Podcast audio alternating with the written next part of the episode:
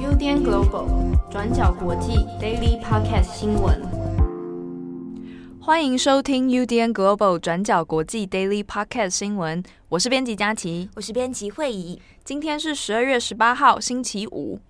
对，我要跟大家分享一件我觉得很困难的事情，就我昨天家里的热水器坏掉了，嗯、但不知道为什么，就是洗手槽那边就是还有热水，所以我昨天就在那个热水槽那边，就是你知道盛了很多，就是用锅子装的那个热水，然后去那个浴室洗澡，然后再在洗手槽洗头发，然后那个当下我就很希望这世界上有一台自动洗澡机。等下你说你是用锅子一锅一锅煮热水？没有没有没有，就是那个。热水就是那个洗手槽那边，就是还有热水哦，就是好像你往右开，有往左开就是有热水，但是洗冷那个热水器是坏掉的。对，我不知道这中间发生了什么事情，但反正就很荒谬。反正我昨天就觉得我很柯南，你就在洗手台洗头。对啊，然后我就一直在想说，我希望这此生可以有一台你知道自动洗澡机。可那如果自动洗澡机坏掉，你要怎么办？就如果里面只有冷水，不要你说进去，然后就可以洗。我的梦想就是，你知道，脱光衣服进到那个自动洗澡机之后，它会帮你就是洗好头、洗好身体、洗好脸、刷好牙，哦，然后甚至吹好头发。然后我只要从那那台机器走出来之后，我整个人就是干净的，可以睡觉。对，就有点像是你知道，我们要把车送进去洗，还不是会帮你刷干净、洗干净，然后还就是弄干净，帮你出来就是干净的。那个我可以就是还喂我吃饭，然后帮我穿衣服，好像不要宝，这好像。就是发生了什么事情哎、欸？你就是你没有办法自己行动、欸，需要那个长期照护之类的，这很可怜哎、欸，那就太多了。就可以喂喂我吃饭，然后帮我选节目让我看。不要，我还蛮需要这种。是好像你发生什么事情，还蛮好玩的。我不知道，就大家会不会有这种，就是。累到不行，然后就是希望有人帮我处理好一切，帮我洗澡。对啊，就是自动洗澡蛮好的、啊。对，自动洗澡机蛮好。你觉得可以把自己丢进那个洗车机试试看，大家就有冷水。我会死吧？我会死吧？好，那我们言归正传，来看一下今天的几则新闻。对，首先呢，今天的第一则新闻，我们要来报道的是关于马克宏的确诊消息。在台湾时间的昨日下午，就是马克宏呢，他对外宣布自己确诊了 COVID-19 新冠肺炎。那另外呢，他也说自己将会进行隔离七天，他会离开爱丽舍宫，前往他位于凡尔赛的另一座总统行宫灯笼别墅来进行七天的自我隔离。那在这个期间呢，他就会用网络来远距离上班。那另外呢，法国的第一夫人碧姬马克宏，她虽然的检验结果是阴性，也就是没有确诊，但是呢，她会留在爱丽舍宫，并且也也会进行自我隔离。那根据包括几间法国媒体，像是《世界报》就表示说，其实呢，马克宏的状健康状况一直都有被密切追踪，直到呢十二月十六日的深夜，其实总统本人都是没有出现任何症状的。可是呢，就是在十七日的清晨，马克宏他却突然开始发烧，并且有流鼻水、全身无力、咳嗽等等这些症状。那在紧急筛检之后，最后就是到了周四的上午十点，他正式确认他是阳性的确诊个案。那因为呢，其实马克宏他是今年四十二岁，那平常的身体状况也还算良好，并不是我们认知的高风险群。所以呢，其实大家除了担心他个人的健康状况以外，更重要的是来必须要担心他身边的一些高风险群，还有其他与他接触过的重要政治人物，或者是他身边的一些核心的干部幕僚等等。像是法国的总统继承第二顺位。也就是总理卡斯泰，他在周四，也就是昨天，同样也进行了检验。那他的测试是阴性，也就是没有确诊的。目前卡斯泰本人也没有任何症状，只是呢，他的办公室就指出说，目前为了要就是确保大家的健康和安全问题，他会暂停目前的行程。那同样也是无条件的隔离七天，之后再做一次 PCR 检验，确认真正的状况。那回过头来看马克宏的确诊，根据 CNN 的报道是说，马克宏他当然会先取消下周前往黎巴嫩的行程。那比较让人担心的是，其实呢，他在过去的一两周接触过了非常多的欧盟官员和是政和政治人物，像是西班牙的总理桑切斯、欧洲的理事会主席米歇尔等等。像是 CNN，他就有一份报道，很清楚的整理他过去一两周的密切行程。像是在星期三的时候，他和葡萄牙总理科斯塔吃午餐；星期二的时候，他也会见了非常多的人，其中包括红十字的国际委员会主席彼得毛尔。那他周一的时候，也包括跟西班牙总理桑切斯、欧洲理事会主席米歇尔、OECD 的秘书长古里亚等人一起吃午餐。那另外，在上周四跟周五的时候，他也前往布布鲁塞尔参与欧盟会议，会见了其中的二十五国的元首。那根据 CNN 的报道呢，他们是说，目前接受采访的一位欧洲官员，他就指出，其实在这一次的欧盟会议里面，所有的程序都是按照标准卫生作业在进行的，大家也有戴口罩，会议之前也没有任何人是确诊的。那回过头来看，法国这次的确诊状况，其实疫情也是越来越严重的。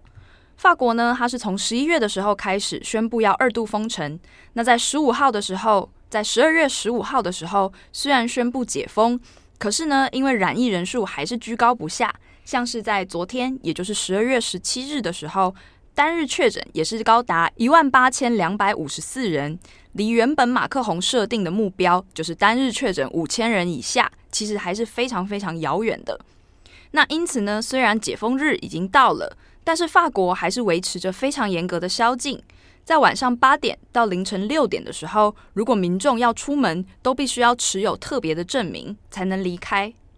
那到了二十四号，也就是圣诞夜的当天，并不在这个宵禁的范围之内，让大家可以安心过节。但是到了三十一号的跨年夜，还是会维持宵禁。那面对这一次的确诊，法国的国会呢，也提出了不少的质疑跟担忧，因为回顾法国目前的状况，其实正在面临非常多的危机，像是第一个就是疫情带来的公共卫生问题，那还有第二个。就是因为封城和宵禁受到了经济的严重冲击，尤其像是最近就是十二月底，又刚好是购物消费最重要的耶诞节和新年假期。那在这个期间呢，民众的经济压力还有民生问题，恐怕都会受到非常严重的影响。那到底应该要怎么解决？目前也还没有确定的方案。那另外呢，也因为过去几周的一些恐怖攻击事件，法国近期正在通过一个国安法案，想要严格处理这些恐攻的问题。那只不过呢，目前的处理方式也有部分的争议和反对，那也有可能在这个期间激化了民众之间的对立。那面对种种的内忧外患呢，马克宏的确诊消息。总理也在自我隔离的期间，刚好这个七天的时间性，就是会碰到最高压力的年底圣诞节。也就是说，从十八号开始往后的七天，刚好就是圣诞节当天了。如果呢，在这个期间遇到了危急的事件，到底行政机关应该要怎么应变，也还是目前后续必须要继续观察的议题。那第二则呢，我们要来持续跟大家更新一下奈及利亚的新闻。在上周五的晚上，十一号的时候，奈及利亚西北部卡奇纳州发生了几百位中学生被集体绑架的事件。根据路透社的报道，经过一个礼拜的时间之后，大约三百四十四位学生在昨天十七号的时候，已经在附近的森林被安全救出来了。这些学生目前将被军队安全护送回到家中，也将由医疗人员来确认一下他们的身心状况。这边先简单带大家了解一下这群中学生到底发生了什么事情。在十二月十一号的晚上，大约有一百名手拿着 AK 四十七步枪的武装团队，骑着机车闯进了卡奇纳州的中学，那就和警察展开了大概一个半小时的枪战。根据当地居民的说法是，这些武装团队呢是分组行动的，一群人跟警方进行激烈的枪战，然后另一群人就趁机闯入学校，绑走了上百多位学生。但是当中呢，也有部分学生是趁乱跑进附近的森林，然后成功逃脱的。而这件事情发生之后，外界就在推测说，这群犯难者是不是在当地猖獗已久的土匪团？但是伯克圣地呢，就在十五号的时候，就透过一支音档承认了是他们策划绑架学生的。那尽管这一群学生已经被救出来了，可是中间还有几个问题是需要被理清的。像是第一个，伯克圣地当时候是透过一支英党来承认说，哎，自己是犯案嘛。但是只有透过英党，就代表说犯案者真的是伯克圣地吗？原因其实在于博克圣地过去的势力其实一直集中在奈及利亚的东北部，但这一次的犯案事件其实是发生在西北部，所以如果真的是博科圣地做的，那就代表说他们的势力范围已经从东北部扩展到西北部了。那么，如果从博克圣地过往犯案的例子来看的话，他们在二零一四年其实绑架了两百多位女学生。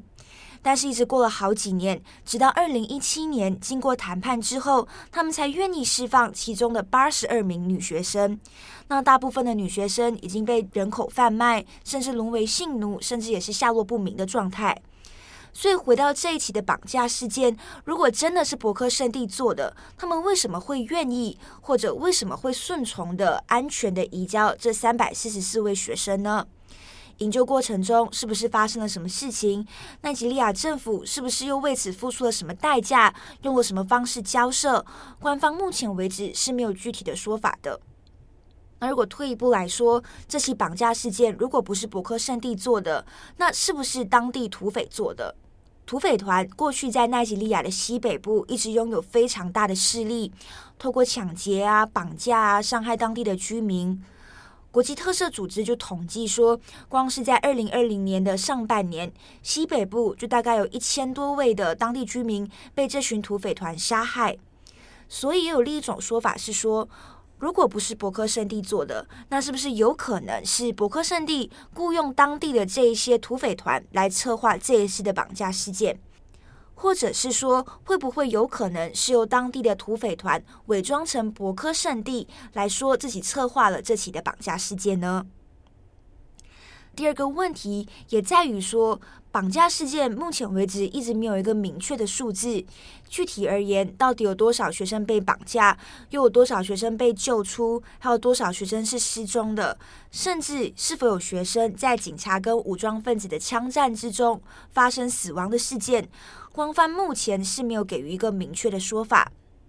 那虽然是说他们成功救出了三百四十四位学生，但是他们也表示了，这并非是所有的学生。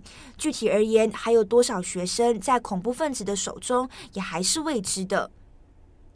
那这一起在卡奇纳州的绑架事件之所以会引起关注，关键也在于说，这是奈及利亚总统布哈里的家乡。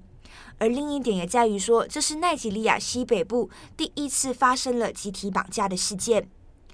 根据半岛电视台的报道，奈及利亚当地的分析家就表示，这些武装分子绑架学生的目的，实际上是为了削弱人们对受教育的信心，也会让人们开始质疑说，政府是否有能力保护这些年轻的学生。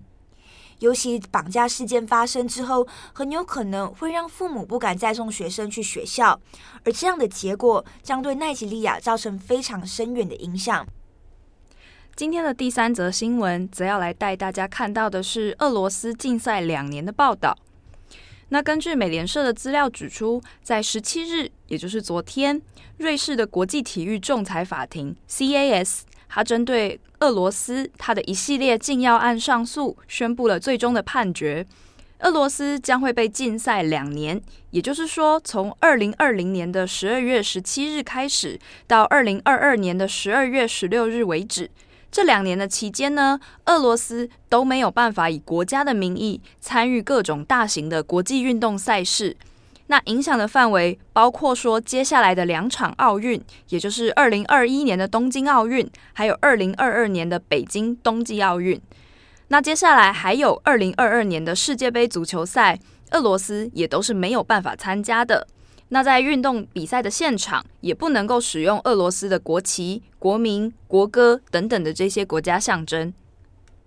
其实这一次的俄罗斯禁药事件是开始于二零一六年，有一个吹哨者，他的名字叫做罗陈科夫，他是当时的俄罗斯反禁药实验室的主管，他呢就是出面揭露了俄罗斯政府。其实是有计划，而且大规模的，从二零一四年开始掩盖他们的运动员使用了很多禁药的事实，甚至还篡改了一些研究室的数据结果，像是运动员的一些尿液样本等等的，来试图影响比赛的结果。那在二零一四年的索契冬季奥运上，俄罗斯也因此成为拿到最多奖牌的国家。他们总计拿到了十一个金牌、九个银牌、九个铜牌，总共二十九个奖杯。那因此呢，在去年的十二月，俄罗斯就遭到了世界反禁药组织 WADA 他们禁赛长达四年。那当时呢，因为俄罗斯他不服这个判决结果，就向 CAS 进行申诉。那整个官司呢，就是长达了一年，也就是在昨天判决的结果出来了。那俄罗斯的禁赛期确定会缩短，改成两年。不过呢，这个处罚其实严格来看说不算是最重的全面禁赛，因为光是就运动员来说，只要他们过去没有违规的用药记录，还是可以用别的国家或者是个人的身份参加比赛。因此，外界认为呢，这一次对俄罗斯所进行的处罚，可能还是象征意义大过于实际的意义的。那关于这一次俄罗斯的禁药案事件呢，其实有详细的一些状况，可以去看一个 Netflix 上面的纪录片，叫做《伊卡洛斯》。伊卡洛斯就是希腊神话里面那个嘛，就是因为想要装翅膀飞到就是靠近天空的地方，结果就融化了的那个神话人物。